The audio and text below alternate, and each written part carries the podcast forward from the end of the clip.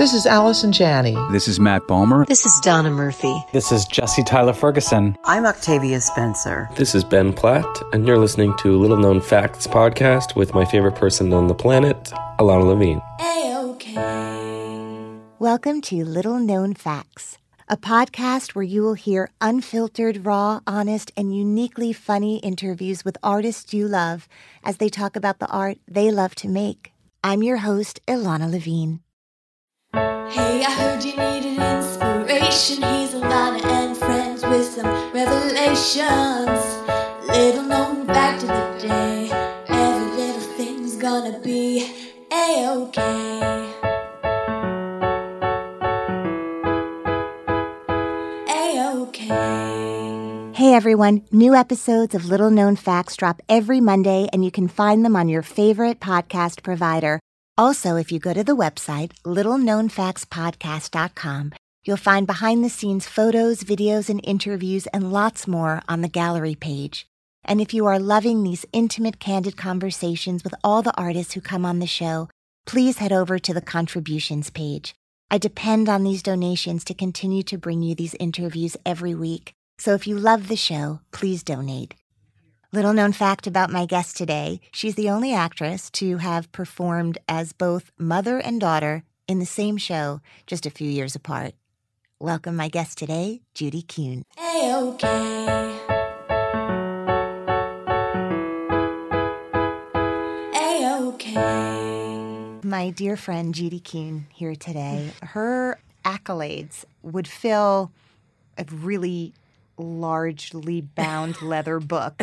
But I'll just start with some of the sure highlights. I no, I am. I'm, I'm, I googled it, and it actually shows a big leather bound book.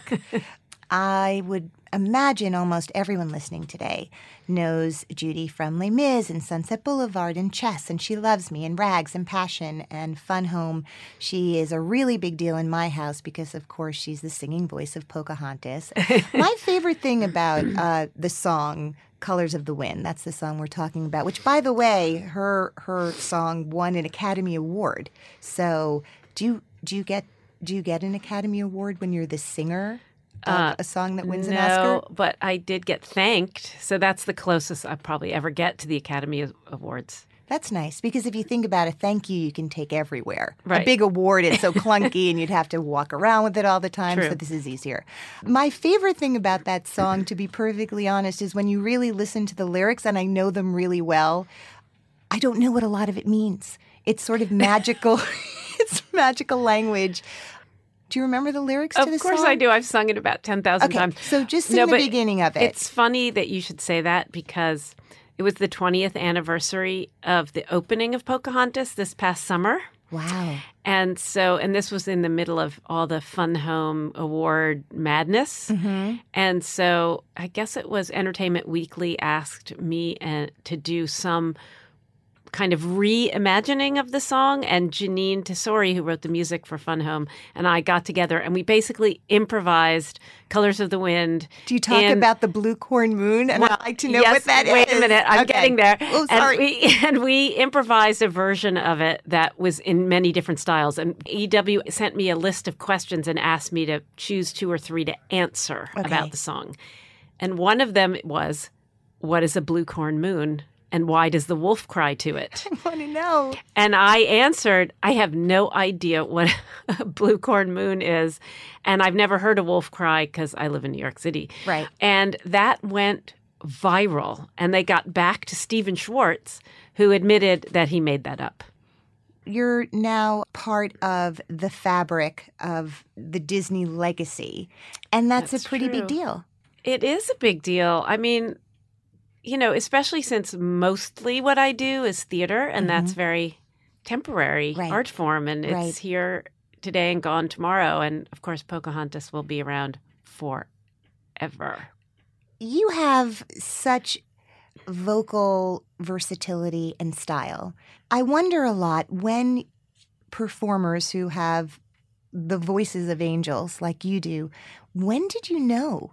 Was there a moment, did someone else point out to you, like, by the way, I don't know if you've noticed, but this is an unusual singer you have here, Mr. and Mrs. Kuhn. Um, What happened? How was this revealed to you? I, I, I don't know that it was revealed to me. I just always liked to sing. You know, I was a junior hippie and I sang with my guitar, and my best friend and I, growing up, would sing folk songs together in harmony. She claims that people used to say, her name's Robin, Robin, be quiet, let Judy sing. But I oh, think that that is Robin. absolutely not true because Robin has a great voice too. Okay.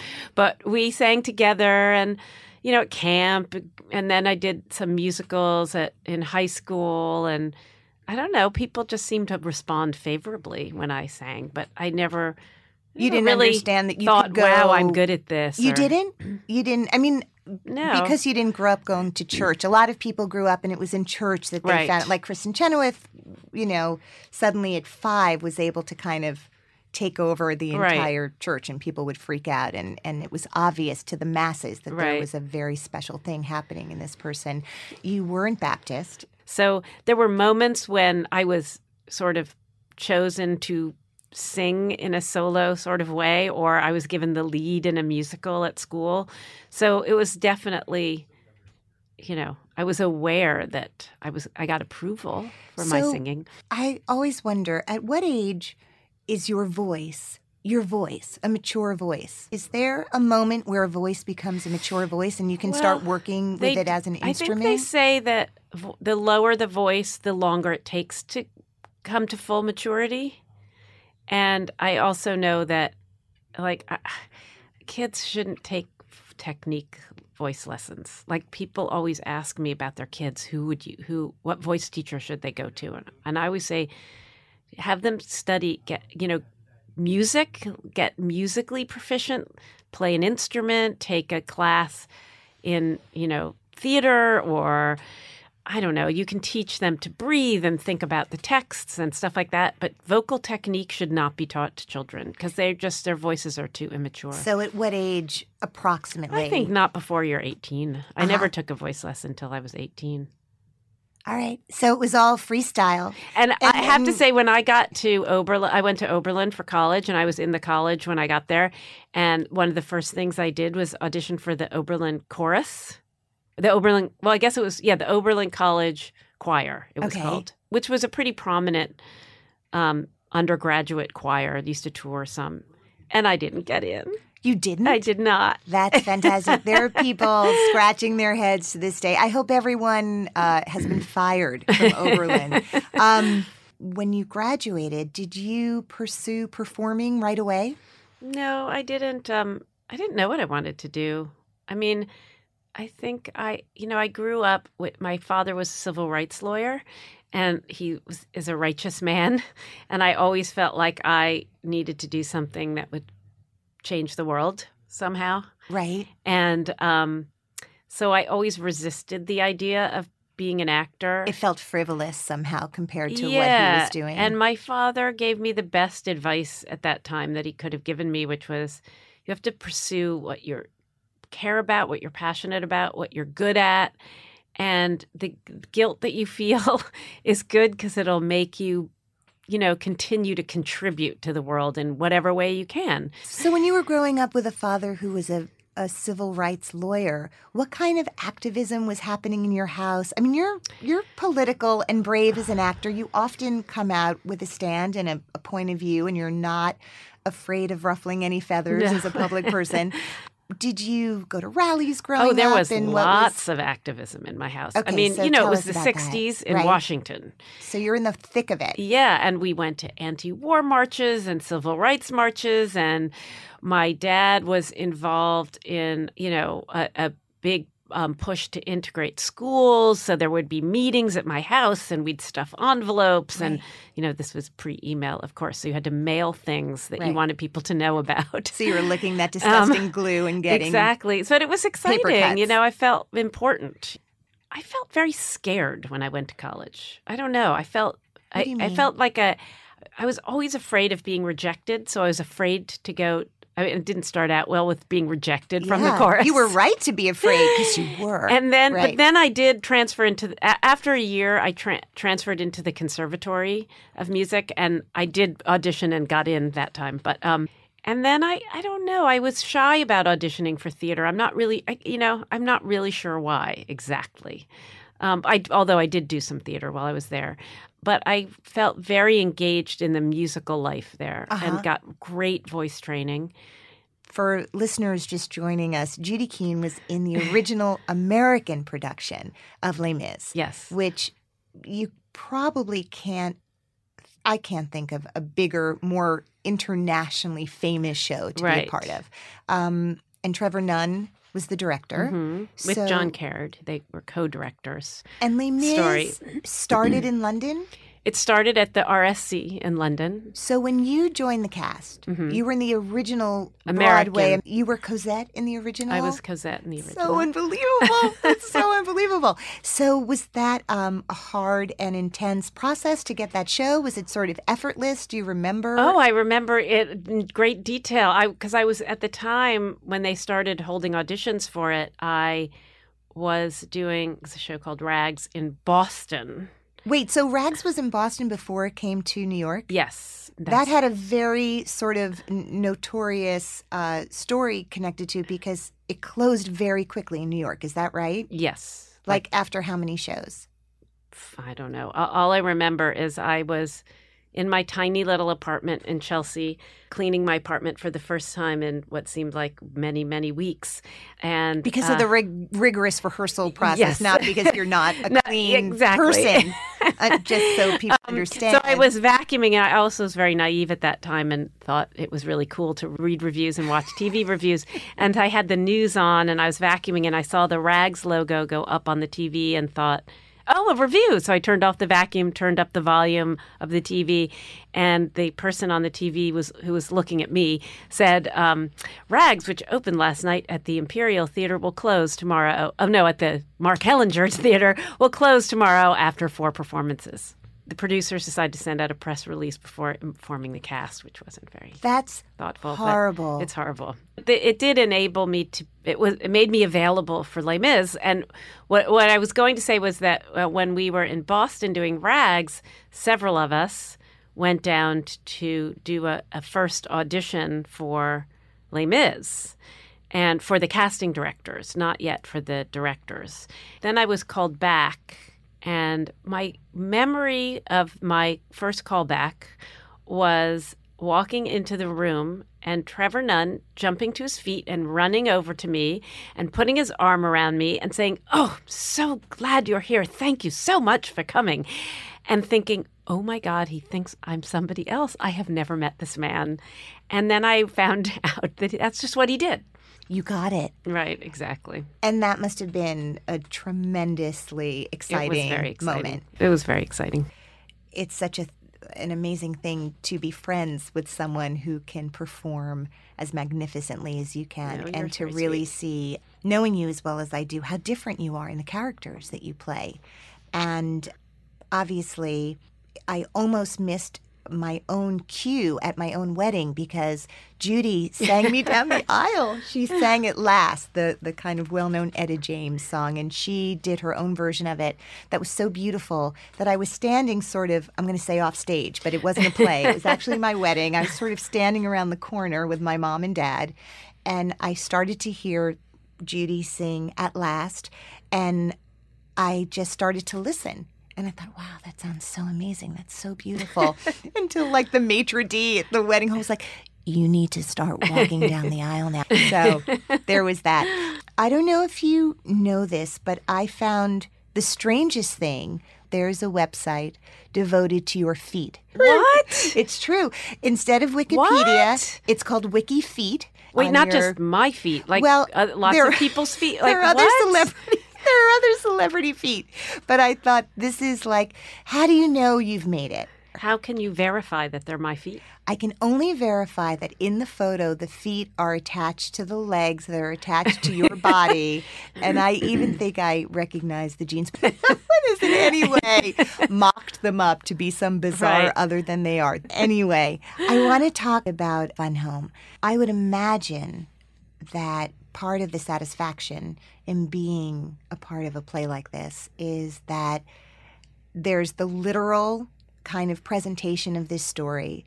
And then my guess is, and I only bring this up because I did a play called My Name is Asher Lev, which was very specifically Which about I saw, a Hasidic and you were brilliant in. Thank you.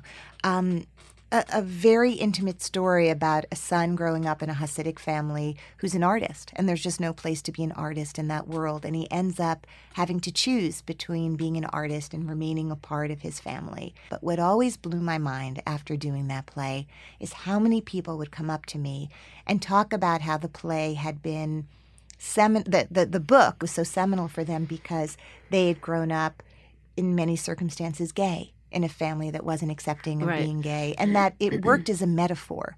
And so I wondered in Fun Home, which is very specifically um, for listeners who don't know it, maybe Judy, do you mind giving them a little synopsis of the story? It's based on a graphic memoir by Alison Bechdel, who grew up in a small Pennsylvania town with her parents and her two brothers, and also was an artist. And her parents were artists as well, but sort of trapped in this very kind of small, somewhat conservative town. They were.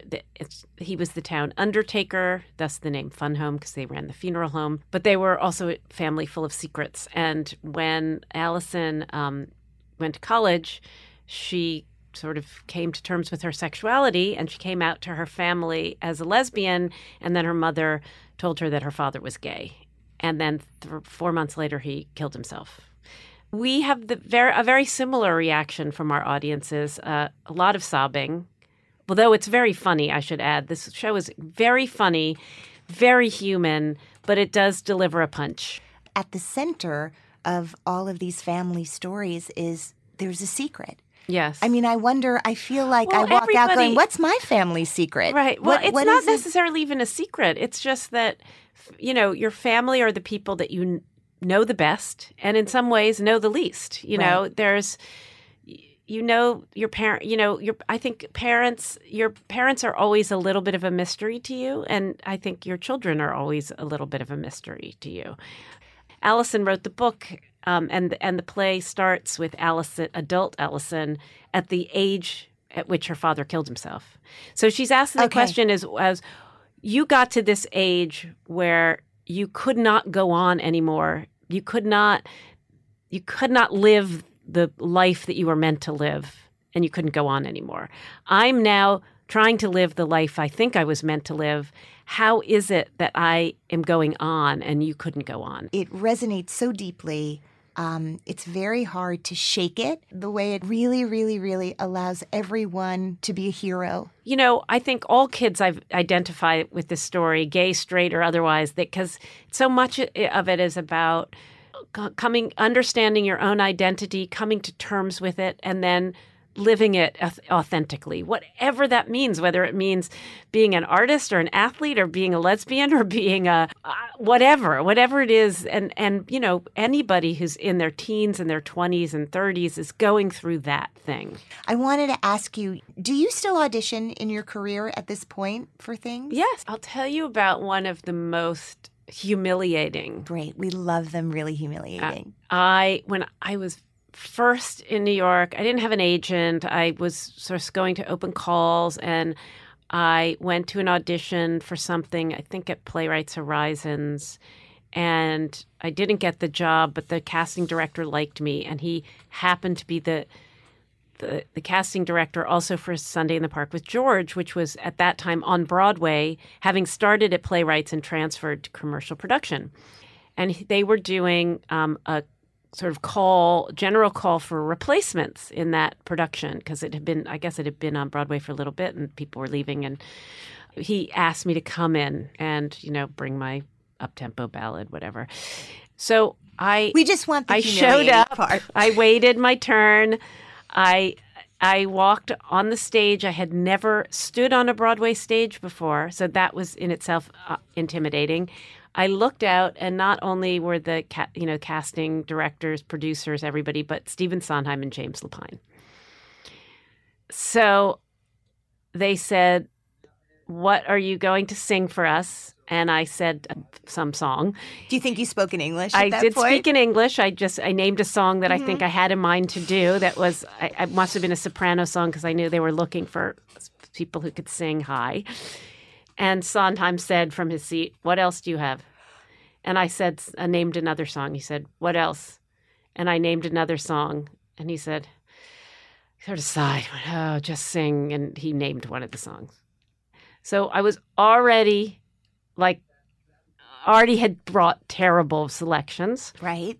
I sang whatever it was.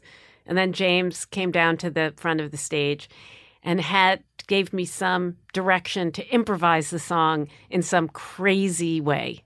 Like you're a chicken. Like you're or- a, you're a singer in the Catskills whose regular pianist is off that night and you're I don't know, something crazy Oh my god. that was completely inappropriate for the song and I was so freaked out because I was very I was still You were young. I, I was young. I was still suffering from my shyness about auditioning, and I certainly hadn't ever been asked to improvise in an audition before, and just the word improvise scared me. And I don't have any recollection of what I did. I seem to remember sitting on the edge of the stage and doing something, Judy. and then they said thank you, and I left, and I thought. Oh my God, I am never going to work in this business. I am just terrible at it. I have no idea what I'm doing. Cut to, you know, many years later doing production of Passion that Right. written by James Lapine and Stephen Sondheim, in which they love- loved me and asked me to do it a second time. Have you And did I you ever share that with them? no, and I Mm-hmm. hope that they don't ever don't remember that. Well, clearly they don't remember that because not only uh, have you worked numerous times with them in performance on stage, you've recorded Sondheim's music on your CDs so magnificently. You have three CDs that I can think of off the top of my head Just in Time, All This Happiness, and most recently, the beautiful Rodgers and Rodgers and Guettel CD that you put out. Before we say goodbye, would you be willing to sing even just a little something from that beautiful, beautiful collection of songs for us? Yes. There's a bright golden haze on the meadow. There's a bright golden haze on the meadow. The corn is as high as an elephant's eye, and it looks like it's climbing clear up to the sky. And then we all knows what happens If next. I, you know, if I was not totally in love with you before, I am beyond in love with you now. I love you too. Can't believe I got to spend this time with you, and thank you for sharing your stories with us. Thank you for Uh, having me.